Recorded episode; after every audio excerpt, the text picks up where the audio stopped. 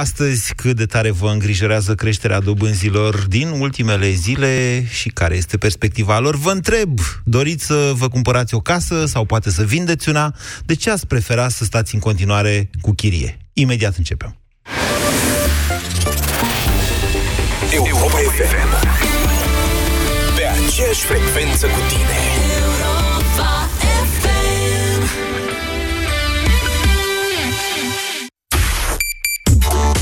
Știi că ești pe drum cu prioritate când nu-ți vine să pierzi nicio vorbă. Oamenii nu vor să mai aibă relații cu acest stat care niciodată nu funcționează pe măsura așteptărilor. Dacă întrebi un om pe stradă în momentul ăsta, bă, ce e statul? O să spună, statul este doamna aia de la ghișeu care se enervează și întrântește hârtiile. Statul este o decizie imbecilă care mă face să cer acte ca să dovedesc că există. Statul este atunci când nu mă pot legitima cu pașaportul, dar trebuie neapărat să am cartea de identitate. Statul este o sumă de greșeli pe care nimeni nu vrea să le îndrepte. Nimic nu se pierde, totul se aude. Pe drum cu prioritate. Cu Radu Constantinescu, Filip Stan, David și Teodor Tiță. De la 16 la 19 la Europa FM. Ieri lapte, azi iaurt. Maria, observ că e o dietă bogată în surse de calciu. La vârsta noastră, sănătatea oaselor este importantă. Dar asta ce e? Calcidin este un supliment alimentar care, grație dozei mari de vitamina D3, ajută la utilizarea corectă a calciului în oase, iar împreună cu vitamina K sprijină menținerea sănătății oaselor. Știi, vreau să mă asigur că le ofer oaselor mele susținerea de care au nevoie. Calcidin, zici? Da, suport de vitamine și minerale pentru oase normale și imunitate la un preț rezonabil de la farmacie. Calcidin, forță zilnică din plin. Acesta este un supliment alimentar. Citiți cu atenție prospectul. Vino în luna aprilie în farmaciile Sensiblu și beneficiezi de 20% reducere la orice produs Calcidin. Pentru că inspirația vine renovând, la Alpha Bank, creditul Alpha Home Deco îți aduce un voucher cadou. Vino la Alpha Bank și solicită creditul pentru renovare și reamenajare. Câștigi un voucher în valoare de 400 de lei. Ofertă valabilă până la 25 mai. Campanie supusă unor termene și condiții. Află mai multe pe alphabank.ro. Alpha Bank. Evoluăm împreună. Înainte să descoper TranspiBlock în farmacii, credeam că trebuie să accept neplăcerile cauzate de transpirația excesivă. Din fericire, TranspiBlock m-a ajutat. O singură aplicare poate asigura protecția necesară chiar și pentru câteva zile. Transpirația îți dă bătăi de cap? Încearcă TranspiBlock. TranspiBlock este un blocker pentru transpirație disponibil în farmacii, destinat atât femeilor cât și bărbaților. TranspiBlock, împotriva transpirației excesive. Lem's înfrumusețează casele românilor. Vino acum în magazinele Lem's și beneficiază de reducerile finale de primăvară. Oferta este valabilă doar până pe 29 aprilie. Lem's înfrumusețează casele românilor. Eu nu mai vin cu tine cu mașina, punct. Dar ce-am greșit e puraj. Nu mai spune e puraj, că tot timpul mi-e rău când mergem undeva. Ori am rău de mașină, ori nu știi tu să conduci. Eu nu mă mai urc în mașină. Emetix, formula complexă creată pentru orice rău de mișcare. Ai rău de mișcare? Ia Emetix. Acesta este un supliment alimentar. Citiți cu atenție prospectul. Mi, mi, fa, sol, sol, fa, mi, re, do, do, re, mi, mi, re, rea. Prinde entuziasmul ideilor care contează cu Piraeus Bank. Refinanțează-ți creditul de nevoi personale și ai o dobândă fixă de doar 8,25%. Piraeus Bank. Adevărata valoare ești tu. Hrănirea exclusiv la sâna copilului în primele 6 luni este esențială pentru o viață sănătoasă. Europa FM. România în direct la Europa FM. Emisiune susținută de Școala de Bani, un proiect de educație financiară marca BCR. Bună ziua, doamnelor și domnilor! Numele meu este Moise Guran și de la această oră stăm de vorbă în direct aici la Europa FM, dar și pe toate paginile noastre de Facebook. Astăzi facem o dezbatere economică, o dezbatere în care nu vreau să ne dăm deștepți unii la alții, ci mai degrabă să vedem care este percepția dumneavoastră în legătură cu viitorul pe termen mediu și lung, să zicem următorii 1 an, 2 ani, poate 3 ani, în legătură cu evoluția situației financiare, zice mai degrabă, din țara noastră. V-am propus să vorbim astăzi despre credite, dar nu e obligatoriu să ne limităm la asta, pornind de la știrea de azi, și anume că roborul la 3 luni a bătut un nou record al ultimilor 3 ani și jumătate, mai exact din octombrie 2014. N-a mai fost la nivelul de 2,28, un nivel care e important pentru foarte mulți români, pentru că acesta este principala referință acum în dobânda pe care o plătiți la bancă, dacă vă faceți un credit. Să vă mai dau câteva date din ultimul raport al BNR, care arată că, de exemplu, creditul în lei contractat de populație în ultimul an a crescut, soldului, a crescut cu 21,4%. Nu e chiar atât de mult pe cât pare, mai ales dacă vă mai spun că soldul creditului în valută a scăzut cu 10,6%. Așa că e posibil ca o parte din această creștere, care e monstruoasă, să știți, 21%, la un sold de 81 de miliarde înseamnă foarte, foarte mult. Așa se întâmplă atunci când cresc salariile. Oamenii au o altă perspectivă a veniturilor și se duc la bancă și fac credit și cheltuiesc chiar mai mult decât le-ar permite creșterea de salarii. Nu este ceva ce n-am mai văzut în țara noastră, am mai văzut. De asemenea, și prețurile locuințelor au continuat să crească, dar nu în ritmul pe care îl aveau înainte de anul 2008, dacă v-ați gândit cumva la asta. Așa că azi vă întreb pe dumneavoastră ce planuri financiare aveți. Planificați să faceți un credit? Era să uit, să vă mai zic ceva. Din ăștia 21%, probabil că o bună parte sunt credite de consum. Deși am găsit un raport care, cel mai recent raport pe care l-am găsit e din septembrie anul trecut și e din ziarul financiar, unde se spune că am avut o creștere de 23% a creditului ipotecar. Deci, iată, creditul ipotecar a crescut totuși mai mult decât creditul de consum, chiar dacă reprezintă o parte mai mică a acestuia. Și acum vă întreb pe dumneavoastră, doamnelor și domnilor, vă tentează să vă cumpărați o locuință în perioada următoare? Dar cum? În rate sau cu banii jos? De ce ai mai sta cu chirie dacă, uite, ai acces la credit? În ce măsură, pe de altă parte, te îngrijorează creșterea dobânzilor și în ce măsură... Eu sunt sigur că asta a fost o frână, să știți, din toamna trecută, de când au început să crească brusc dobânzile, dar aș vrea să știu dacă această percepție se menține și dacă oamenii dumneavoastră ați intrat cumva în expectativă. 0372069599 este numărul la care vă invit să sunați ca să vă povestiți gândurile și planurile financiare. Bună ziua, Răzvan! Bună ziua, domnul Moise. Din punctul meu de vedere, achiziția unei locuințe ar fi, din punctul meu de vedere, deci nu aș achiziționa o locuință cu credit în acest moment, decât dacă aș avea banul strâns deja, economisit. Sau de ce spun asta? O parte mai mare, asta? Ziceți, nu din ea, în sensul ăsta. Da, o parte mai mare, da, exact. Spun acest lucru fiindcă, spre exemplu, cumpărarea unei locuințe în baza unui credit, da, ar fi de mine condiționată cu banca strict pe două aspecte. 1, să am o dobândă fixă și 2, creditul să nu depășească maxim 10 ani. Să nu cădeți într-o capcană cu dobânda fixă. Din ce știu eu, mai sunt bănci care oferă credite cu dobândă fixă, dar să știți că rare ori băncile, adică dobânda fixă pe care o oferă băncile când o oferă, chiar acoperă, adică sigur acoperă mai mult decât riscul creșterii dobânzilor. Eu ce cunosc cazuri concrete, prieteni de-ai mei buni, așa, și-au pierdut casele și alții sunt în curs să le piardă, că nu și-au revenit încă de la criza din 2008-2009, tocmai datorită acestor fluctuații ale dobânzilor. Ale și cursului datorită, mai degrabă data trecută. Și ale cursului, francului elvețian. Uh-huh. Pentru că s-au dat credite de către bănci care știau clar că francul va crește. Doamne, nu știa nimeni. Aia a fost o experiență dureroasă, extrem de dureroasă, să știți. Ba da, cine a avut, spre exemplu, chiar și în cazul meu, cine a avut asociați care erau în străinătate, ei ne-au dat nouă semnalul că să nu mai luăm credite mai târziu de anul 2007, credite în euro cu plata în franc. Răzvan, francul elvețian crește din 1971 non-stop. Nu. Deci, eu când vă spun, la vremea respectivă era un franc elvețian 1,80 lei, da, și iată astăzi a ajuns la 4 lei. Și ponturile cei de din afară le aveau. Pentru că eu de din afară am primit această informație. Ok, deci tentația românului de a răspunde sau de a profita atunci când primește un pont, de a avea un avantaj asupra altora, este inexpugnabilă, ca să zic așa. Eu vă spun că francul crește din 1971, că e monedă de tezaurizare, adică de depozit mai degrabă decât de împrumut, și că românii s-au dus pe francul elvețian în primul rând pentru că erau dobânzile mai mici și se încadrau la un credit mai mare decât la euro. Dumneavoastră ziceți că au avut un pont. Bine, deci Răzvan, să înțeleg că în perioada următoare stați pe chirie, da? Este cel mai indicat, având în vedere că se preconizează o criză mult mai mare decât cea din 2008-2009. Pe ce vă bazați? Pe toate studiile și țin să vă anunț că într-acolo ne îndreptăm.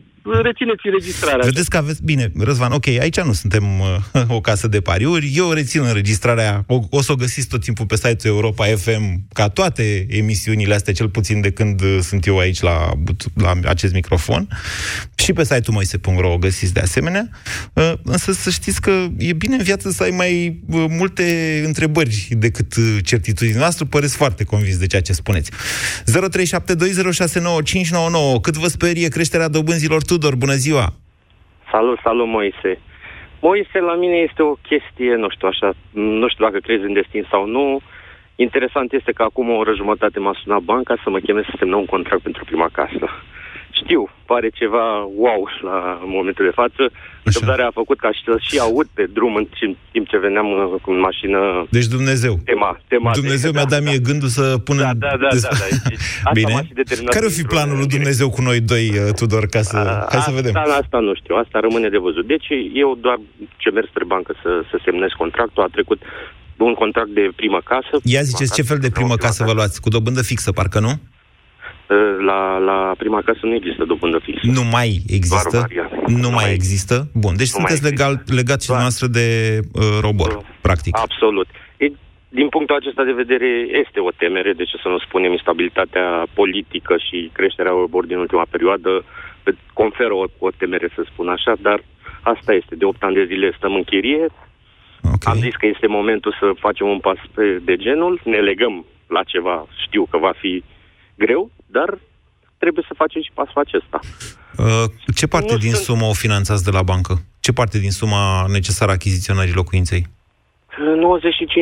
95% de la bancă. 5% este avansul care este obligatoriu. Bine, Tudor, da? Știți cum zicea poetul, nu spera și nu ai teamă ce cavalul trece. Important e să nu te neci când trece. Completez eu acum, care sunt mai prozaic decât poetul. Sfatul meu pentru dumneavoastră este să puneți permanent bani deoparte. Ok, vă băgați la o rată, să vă ajute Dumnezeu, să nu avem crize, cum zice domnul Dragnea, dar să vă puneți tot timpul bani deoparte pentru situația că s-ar putea să mai apară și astfel de situații, pentru că în capitalism recesiunile sunt ciclice, iar în România crizele sunt ciclice, că noi nu putem să trăim și noi niște recesiuni ca oamenii, nu avem lideri pentru asta. Și noi, când vine o recesiune, la noi trebuie să ne facem bucăți, să ne facem pilaf. 0372069599. Bună ziua, Dorin! Salut, Moise! Vă ascultăm! Din perspectiva mea, pot să spun că am o experiență în acest domeniu. Am cumpărat un apartament înainte de 2008, în 2006, pe care l-am vândut anul acesta și vreau să spun că am pierdut toate ratele care le-am plătit, plus încă 10.000 de euro pe care i-am achitat ca și diferență de rată dintre chirie și rata la bancă. Atât de prost l-ați vândut? Nu, nu l-am vândut la așa de prost, l-am vândut exact la aceeași sumă care am cumpărat înainte de 2008. Dar de ce l-ați vândut atunci? Pentru că m-am mutat cu serviciu din București. De ce nu l-ați închiriat? Cât aveați rată? Aveam aproape 500 de euro rată. Și nu putea să-l chirie 500 de euro? Nu. N-a avut niciodată chirie 500 de euro în zona respectivă în care era. Am plătit 350 de euro l-am închiriat după ce am plecat în 2010 din București și 150 de euro am plătit 7 ani de zile diferența de rată, după care am zis că este suficient. E unul dintre lucrurile pentru care nu mi-aș mai achiziționa un apartament, decât în cazul în care aș avea o economie care să-mi permită să... Dorin, de curiozitate, ați plecat din București pentru că așa a decurs viața dumneavoastră sau n-ați mai suportat frumusețea mirificei noastre capitale? Nu, mie mi-a plăcut în București, eu sunt din Cluj, am plecat din București datorită faptului că jobul nu mai îmi permitea să continui acolo, a trebuit să mă mut la Timișoara. Okay.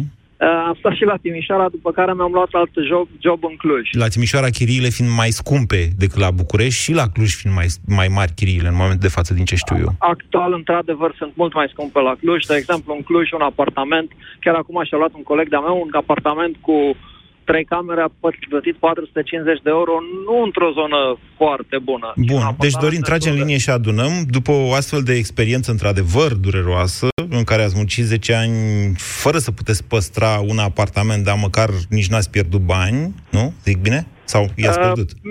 Mi-am pierdut, practic am pierdut 10.000 de euro diferența dintre chirie și rata plătită la bancă, care am plătit-o, care am suportat-o din banii mei, plus tot banii pe care i-am plătit ca și rată de-a lungul timpului, ca și dobândă, au fost pierduți, pentru că apartamentul s-a cumpărat și s-a vândut la aceiași bani. Ok.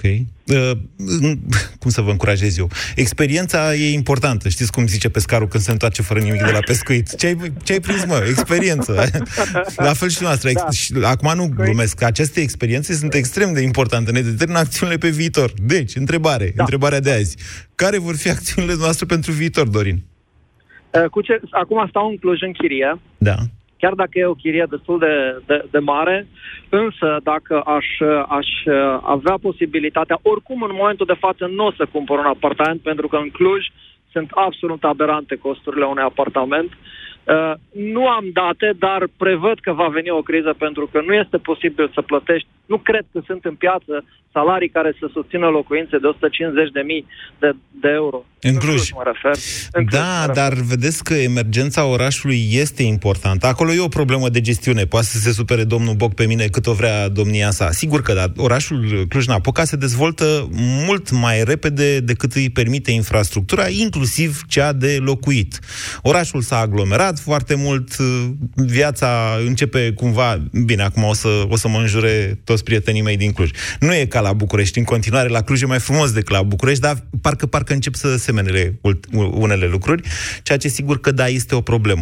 Pe de altă parte, exact emergența asta a orașului, faptul că acolo vin și se deschid foarte multe firme, unele cu capital de stat, faptul că e cerere de forță de muncă, eu știu, calificată și chiar hipercalificată, s-ar putea să-i dea o șansă în eventualitatea unei crize, să știți. S-ar putea să fie o șansă asta pentru Cluj.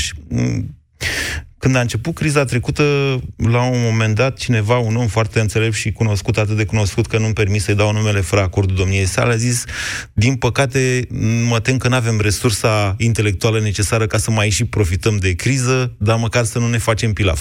Bineînțeles că n-am avut și ne-am făcut pilaf. 0372069599. Mariana, bună ziua! Bună ziua! Legat de subiectul de astăzi, chiar am ce să vă spun. Chiar niște... idei pentru unii care poate chiar au procedat așa și m-am trezit eu puțin mai târziu. Așa. La momentul de față, eu lucrez în Austria, sunt cu serviciu acolo în domeniul sănătății și m-am gândit că ar fi bine să apelez la o bancă, nu?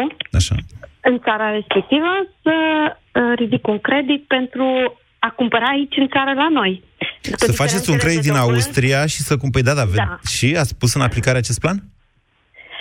Urmează să ajung acolo, pentru că am fost în concediu. S-ar putea să fiți dezamăgită. Chiar am sunat. S-ar putea să fiți dezamăgită. Ei sunt foarte deschiși la chestiile astea și chiar probabil că te vor ajuta, dar au o condiție clară și fără să schimbe nimic asupra ei. Faptul că trebuie să ai un contract de muncă pe perioadă nedeterminată, cel puțin un an de zile. Nu știu dacă vor accepta ipoteca din România, Mariana. Nu sunt sigur. Da, este. Au pus și două condiții, dar sau clauze, cum se zice, sub forma că poți să girezi cu un codebitor. Așa. Sau, mă rog. Da. Și, e o garanție personală aia, cineva care plătește pentru tine. Garanție personală, da.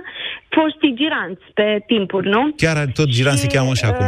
Da, și sau cu o garanție imobiliară. Eu la momentul respectiv chiar am un apartament și nu m-ar interesa să-l girez chiar deloc, să-mi asum creditul, adică inclusiv ipoteca, pentru că este vorba de o succesiune între mine și copiii mei și nu aș vrea să expun locuința, pentru că și asta a fost cumpărată în rate destul de greu.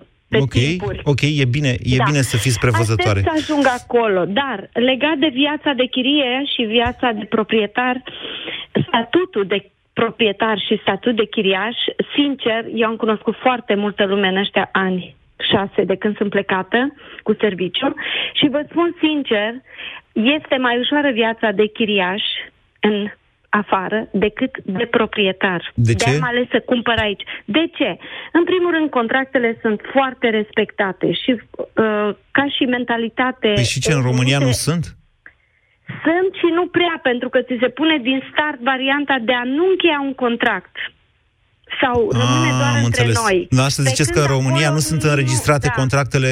Nu sunt toate. Și vă spun că... Să știți că ele își fac efecte, chiar dacă nu sunt înregistrate la fisc. Un contract este un contract. Sigur, s-ar putea să existe unele consecințe. Tu, care este siguranța ta? Chiar dacă stai la o rudă. Dacă nu este scris, un contract e un contract. Chiar dacă nu este scris. Da. Okay. E mai greu de probat. Asta nu înseamnă că nu există. Da, normal. Okay. Și acum, să mergem mai departe pe subiect. Mariana, am înțeles. Ok, deci dumneavoastră preferați să stați în chirie, dar vreți să faceți foarte interesant un credit în afară, în euro, bănuiesc eu, pe care o să-l plătiți având în venituri în euro. Nu știu în ce măsură... Acum, Ana, știți cum se spune? Toată lumea are pe cineva în străinătate. Nu știu în ce măsură am putea să extindem genul ăsta de experiență, că atunci chiar am fi și noi ca grecii, mă gândesc, nu? Că ei aveau euro. Bună ziua, Radu! Bună ziua, bună ziua! Scuze. Vă ascultăm. Radu? Deci eu, în primul rând... Da, vă ascultăm. În primul rând... În momentul de față, România, deci piața română a imobililor e clară a vânzătorului. Deci e ofertă mică, cererea mare. Eu personal, în momentul în care îmi cumpăr un apartament, îl privesc ca o investiție. Doar dacă îl închiriați. O casă. Doar dacă îl închiriați. Exact. Trebuie neapărat, în momentul în care îl cumperi, să vezi raportul dintre prețul care îl plătești, ce poate să-ți producă acel apartament și prețul de revânzare. Ok. Românii nu fac așa ceva sub nicio formă. Pentru că românii își cumpără apartamente sensoare și e normal să fie așa. Dom'le, schimbă viața în momentul în care ai o casă. Asta este o... Îmi cer scuze că sunt în direct. E o mare prostie. De ce să fie o mare prostie? Nu e deloc o mare prostie. Pentru că în momentul... Multă lume își cumpără case fără măcar să intereseze ce implică a deține o proprietate. Haideți, dom'le, că nu e așa. Eu sunt de acord cu dumneavoastră, dar să știți că așa e familia tradițională la noi. Cu cât ai mai multe case și mai mari, era să zic, cu atât e mai tânără fata. Datorită prostiilor făcute de Ion Iliescu când am proprietărit cu bani de nimic 2, 3, 4, 5 milioane de români, vânzându-le apartamentele de stat cu un salariu. Foarte discutabil ceea ce spuneți. Într-adevăr, de acolo vine procentul ăla uriaș de 94-95%... 96% de proprietari. Așa. Ceea ce este... Și oamenii nu au capacitatea financiară de ce ar fi rău să fie proprietari românii? Nu e rău să fii proprietar atâta timp cât poți să-ți permiți. Păi n-a zis noastră mai devreme că e cererea prea mare? Dacă toată lumea e proprietară în România, de unde vine cererea asta prea mare? Cum să nu fie cererea prea mare? Atenție, stați puțin, noi nu vorbim de 20 de milioane de români. Vorbim numai de cei care au beneficiat de locuințele de stat. Aceia sunt cei 96%. Ba nu, sunt 96% din familiile din România. Da, putem să zicem 96, nu știu, 96, 94, 95, că a mai scăzut procentul ăsta. Unii mai mor, alții mai vin din urmă. Din păcate scade populația țării și atunci el se menține. Adică dacă ar fi 3 copii la o familie de 2 părinți, atunci în mod normal că procentul ar scădea, fiind 0,9 copii. Asta e o medie, să știți, în România. Da, știu. Ok, atunci se menține procentul respectiv. Dar hai că am luat-o în altă parte. Asta este. Pe piață în toată România sunt probabil undeva la 20-30 de mii de apartamente fiecare an, poate mai puține. Sunt mult mai mulți care vor să-și cumpere. Vor să-și cumpere, dar la jumătatea creditului își dau seama că nu mai pot să suporte. Deci e de făcut un credit sau nu e de făcut un credit? Că nu mi-e clar. Doar pentru investiție, ziceți. Dar în anumite condiții. Îți faci creditul în valuta în care ai ei salariu, îți faci creditul doar dacă apartamentul respectiv poți să-l închiriezi să producă în cazul în care, și ca să poți să susții și chiria să fie foarte, foarte apropiată de rata plătită, să poți să-ți permiți cheltuielile legate de acel apartament, care pentru unii sunt foarte mici, pentru unii sunt foarte mari. Acum, cu toate modificările legale, impozitele au început să crească. Da. Poate că o să te modifice și o să trecem la impozitarea pe valoare, ceea ce va... Nu. O să vedem ce o să te întâmple. Nu cred că se va întâmpla asta. Dar vă dați seama ce ar însemna asta pentru piața imobiliară. Nu se va întâmpla, Radu, pentru că, tocmai pentru cauza pe care ați spus dumneavoastră mai devreme, că 94-95% dintre români sunt proprietari și atunci niciun politician nu va veni să zică... Să știți că la noi nu sunt foarte diferite procentual impozitele față de Germania. Totul se face dintr-o subevaluare a lor, acolo la valoarea impozitată, că tot 1% e și la nemți, din ce am înțeles. Dar îți rezultă un impozit de vreo 5 ori mai mic, pentru că așa se face evaluarea, să supraviețuiască și politicienii, să supraviețuiască toată lumea. Florin, bună ziua! Alo, Moise, vreau să spun și eu, am făcut un credit în 2016, în decembrie, am optat pentru prima casă, s-au terminat fondurile, am găsit casa, tot dosarul în regulă, la bancă, când se semnăm actele, le-a anunțat că s-au terminat fondurile. Nemai având ce face, am optat pentru un credit ipotecar la altă bandă, fiind diferența foarte mică, ne-a oferit, că aveam, din cauza că aveam dosarul depus, ne-a oferit la 2,25. Robor? Dobânda. Robor? Nu, 2,25 dobânda fixă plus roborul. Ok, ai marja. 2,25 marja plus roborul. 2,25 deja plus roborul. Sunteți la 4,50 dumneavoastră. La 4,50. Cam așa. A crescut. Am plecat cu 12 milioane aproape și acum avem 1.300 de lei. Deci am mai crescut cu 100 de lei. Ok, bun. Care e perspectiva? Cum priviți, eu știu, cum vă gândiți dumneavoastră la rata din luna septembrie 2018? Eu nu cred că o să crească foarte mult, dar mai crește cu 20 de lei, 30 de lei. Asta vreau să vă spun și antevorbitorul meu. Trebuie să ții în calcul venitul familiei și de ce vrei să iei o casă. Nu cum a zis antevorbitorul meu, că o iei ca să vezi, poate o închiriezi, să scoți banii pe rată. E un business deja, ce zicea el. Da, este. Și a spus omul, pentru investiție. Dar, Florin, când ziceți că nu va crește cu mai mult de 20-30 de lei rata, o iau și eu ca moromete. Pe ce vă bazați, alu Parizianu? Pe ce vă bazați? Pe ce mă bazez? Mă bazez pe situația asta care, vedeți și de crește, scade, crește, scade. Tot timpul este un flux de asta continuu. Nu vă bazați deci pe nimic, cum ar veni. Eu vă spun așa, inflația e 5%, dobânda din piață e 3, 2,28, da?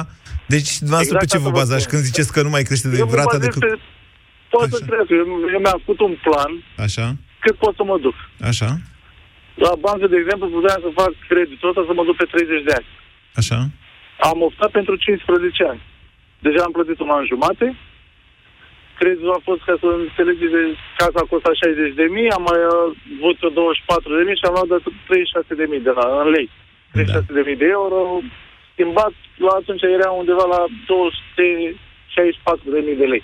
Bine, Florin. Bine, vă mulțumesc pentru faptul că ne-ați împărtășit experiența dumneavoastră. Văd că toată lumea are niște opinii, niște convingeri, ce zic eu opinii. Opiniile lasă loc de îndoială, dar toată lumea știe exact cum vor evolua lucrurile. Încă o dată, vă repet, Florin, un sfat pe care l-am mai dat mai devreme, mai pune și niște bani deoparte, pentru cazul că va crește rata cu 2-300 de lei, de exemplu, nu cu 20-30 de lei. Se poate întâmpla. Să aveți acolo măcar vreo 1.000 de lei, cât să suplimentați rata pentru, nu știu, 4-5 luni. E mai bine să fii pregătit decât să nu fii. Să fie bine ca să nu fie rău, cum zicea marele filozof Gică Hagi. 0372069599. Victor, bună ziua! Bună ziua! Vă ascultăm! Salutări, domnul Moise! Vreau să merg punctual pe întrebările noastre, dacă pot. În primul rând, am apartament luat în credit ipotecar pentru mine personal și apartament luat în credit ipotecar pentru investiție și acum urmează să mai iau un apartament pentru investiție, la fel. Așa. Am trei copii și... să nu vă prindă Teodorovici că vă impozitează veniturile. Asta e, acum sunt niște riscuri până la urmă. Așa. Ce e legat de dobândă, de robor, eu cred că o să crească, sper să nu depășească un 4%, cum spune asta, pentru că inflația e 5%, normal, roborul trebuie să fie măcar atât cât inflația, dacă nu mă înșel ce am mai învățat cândva de mult. Ok. Sper să nu ajungă la 4%. Haideți să o explicăm și pe asta, că bâșbâim și bâșbâim cu mult talent. Deci, ce este roborul? Este o medie a dobânzilor la care se împrumută băncile între ele. Ce este inflația? Creșterea prețurilor. Eu, cetățeanul Guran, care să zicem, n-am credite, dar am economisire, ca să pot să mă duc la bancă, să mă convingă banca pe mine să vin să pun banii la ea ca să-mi folosească banii să vii de-a dumneavoastră credit, trebuie să-mi dea o dobândă de peste 5%. Dacă îmi dă peste 5% mie dobândă la depozit, cât ar trebui să fie dobânda dumneavoastră la credit, Victor?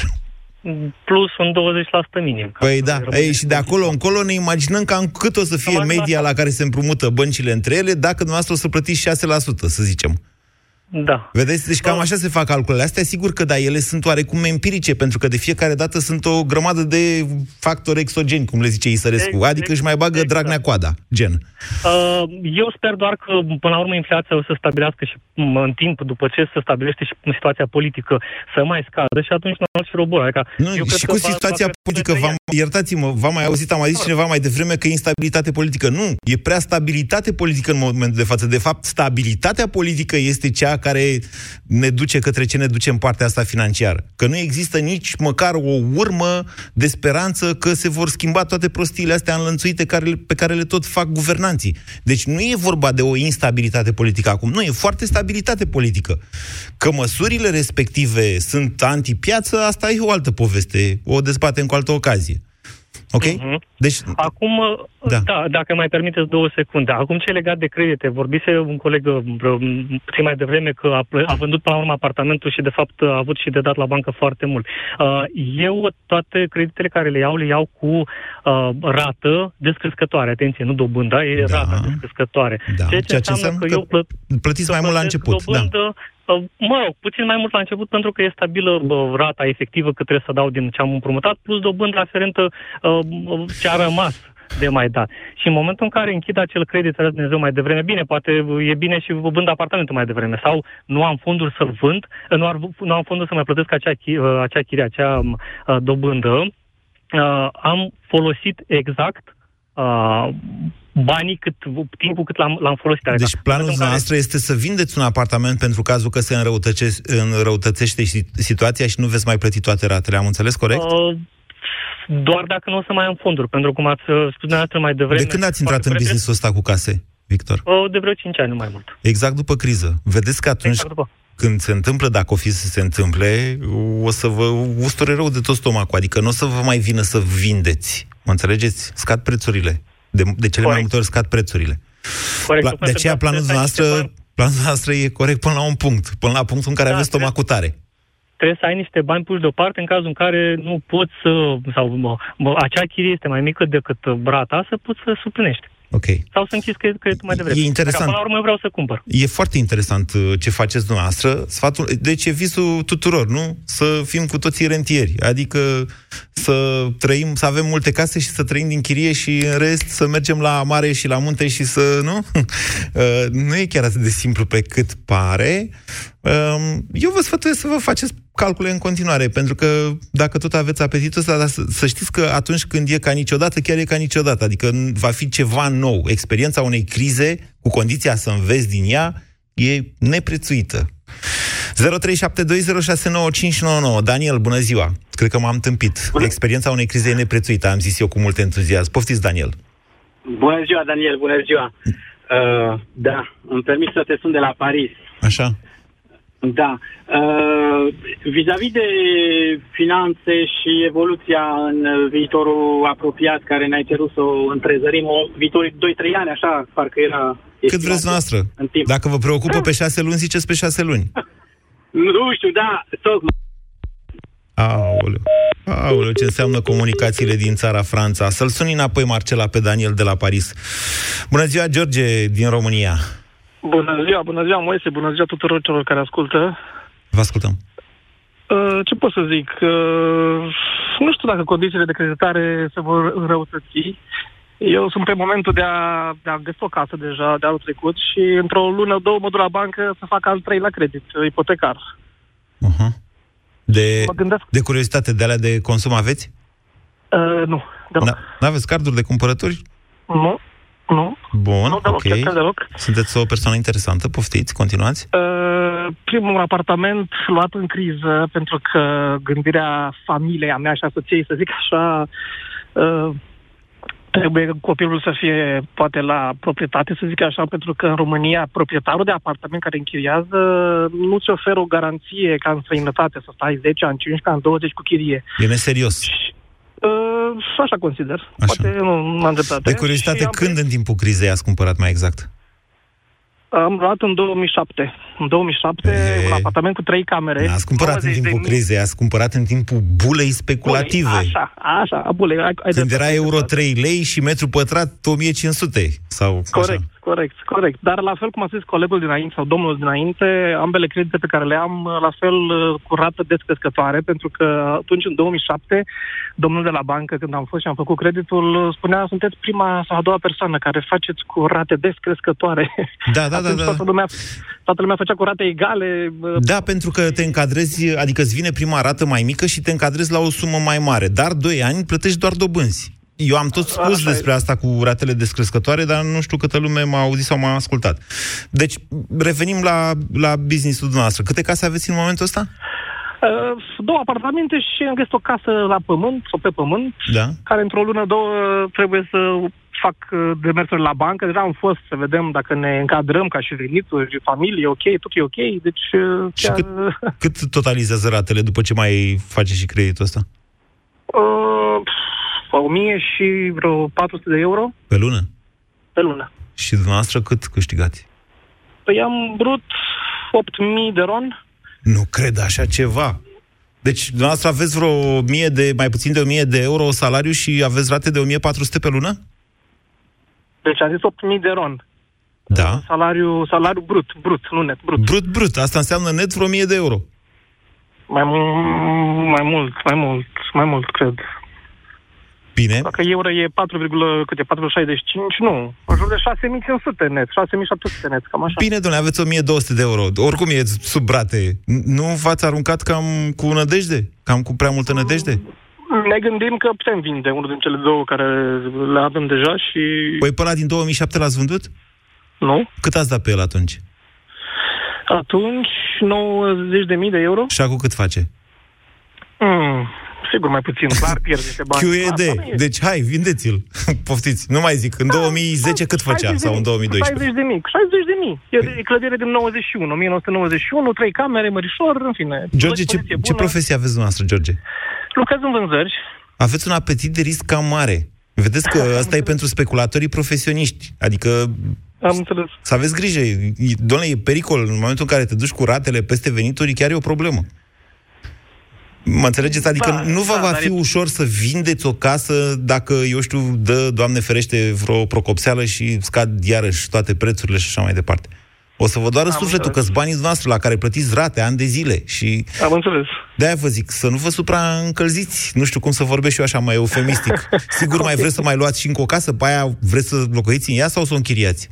Absolut, nu. Locuim în ea. Bine. Și vânzarea celui mai vechi sau în fine în chirie, încă nu ne-am gândit. Ai un plan, să zic. Deci aveți un plan, aveți, cum ar veni, aveți calculația făcută de la bancă, dar încă nu v-ați gândit foarte clar ce veți face. Bine, eu vă încurajez să vă faceți un plan, de altceva nu vă încurajez. Dăm linia 8, că l-a prins Marcela din nou pe Daniel de la Paris. Bună ziua, Daniel, din nou! Bună ziua, Moise, s-a întrerupt. Da, dumneavoastră nu aveți comunicații în Franța cum avem noi în România. Mai avem 2 minute și se termină emisiunea, Daniel. Continuați-vă, vă rog, ideea. 2 minute. Ideea mea era următoarea, că, deci, este evoluția asta financiară, dobândă, robor, cu tare, este direct influențată de politicul din țară la ora actuală, despre, nu neapărat dacă domnul Dragnea schimbă orientarea sau... politica revine la o guvernare, mai exprim greșit, un pic mai puțin agresivă și... Daniel, ascultați-mă, înțeleg unde bateți. Singura lui rămânere pe funcție face să crească Nu e așa, nu e adevărat. Eu vă spun în felul următor. Noi ne aflăm, așa cum povesteam și la emisiunea lui Dinu, ne aflăm într-un cerc vicios. Dragnea face joc de glezne la televizor. El zice, ia să întrebăm, domnule Peisărescu, de ce au crescut, domnule, dobânzile? De ce au crescut, domnule, prețurile? Astă toamnă venea Terente, Tudose, cum îl chema, și era Dragnea lângă el, am pozat pe blog, Dragnea doar mustăcea și Tudose sărea la Isărescu și zicea, dar ce, domnule, nu putem să tragem banii din bănci, că sunt banii noștri, domnule, nu i-am furat de la nimeni, sigur, banii companiilor de stat, rezervele alea care trebuiau reinvestite, că acum pică toate, pică poduri, pică, nu, Doamne ferește, nu pică avioane, dar decolează pistele de pe Otopen, poate ați auzit, nu mai au companiile bani de investiții, care au retras să plătească salariile. Cercul vicios este acesta, orice face Banca Națională, oricum crapă undeva. Când bagă bani în piață, crește inflația, când retrage bani în piață, n-are bani guvernul să plătească salariile și presiunea asta noastră trebuie să înțelegeți că ea e un pic diferită decât ceea ce se vede la televizor. Până una alta, BNR-ul e destul de supusă, adică n-a mai mers cu creșterea dobânzilor mai departe, ceea ce nu înseamnă că poate păstra la infinit asta. Sfatul meu pentru toți aceia dintre dumneavoastră, că e mare avânt cu creditele și văd în continuare, chiar și în februarie, sfatul meu pentru dumneavoastră este să vă faceți cu mare atenție calculele. Nu, vă spun că nu e piața imobiliară asta de acum aia care era în 2008. Au crescut altfel prețurile, mult mai domol, mult mai temperat. Structura vânzărilor, apartamentele construite în acești ani e foarte diferită, adică sunt apartamente mai mici, apartamente în care să te încadrezi, oarecum nu s-au mai aruncat la apartamente de 100 și 200 de metri pătrați, dar asta nu înseamnă că nu trebuie să fiți precauți. În final, rămâi tu cu rata ta, indiferent că e Dragnea, că nu-i Dragnea, și dacă se schimbă Dragnea, să zicem, punem așa o problemă, să știți că e foarte greu de reparat ceea ce deja s-a întâmplat în momentul de față în țara noastră. De-aia vă zic, perspectiva să o primim cum a primit poetul Valu, cu optimism foarte reținut, așa. BCR ți-a prezentat România în direct la Europa FM. Și te invită să asculți în continuare sfatul de educație financiară din Școala de Bani. Se spune că banii n-aduc fericirea, însă unele cheltuieli neprevăzute, neacoperite de economii, te pot stresa cu adevărat. S-ar putea să te confrunți cu pierderea locului de muncă. E important să economisești din timp și să ai un fond de rezervă pentru astfel de situații neplăcute. Un alt risc sunt dobânzile. Cele variabile îți afectează costurile pentru creditul pe care ți l-ai asumat. E mai avantajos pentru tine să alegi un împrumut cu dobândă fixă și să eviți astfel costurile suplimentare. Mai sunt și riscurile privind lichiditățile. Unele economii sau investiții pot oferi câștiguri potențiale mai mari, însă s-ar putea să fie mai greu să transforme aceste câștiguri în bani sau să vinzi fără a suferi pierderi însemnate. Prin urmare, informează-te și fii foarte atent în ce decizi să-ți investești banii.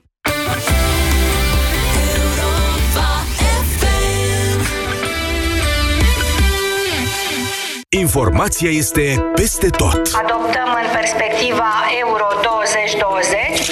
O duc foarte bine. Vacanțe exotice, haine de firmă, copiii la școli foarte bune. Nerușinarea, nesimțirea depășește orice limită.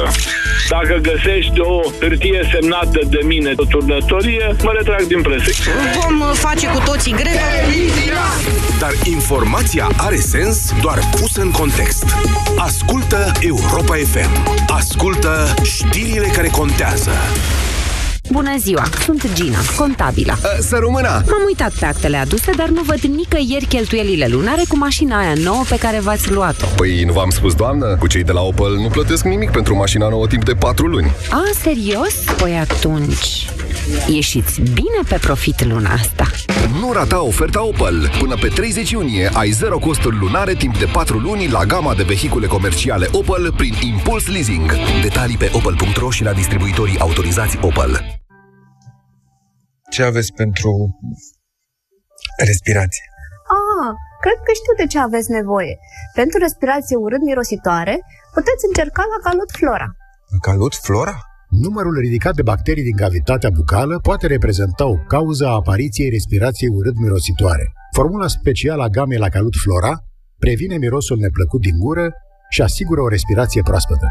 La Calut, peste 90 de ani de experiență în îngrijire orală. Ești pregătit pentru 1 mai? Doar astăzi ai 30% reducere la toată gama de mezeluri feliate de la vitrina cu autoservire. Kaufland și săptămâna-i bună! Efortul fizic îți solicită articulațiile. Vârsta îți spune cuvântul.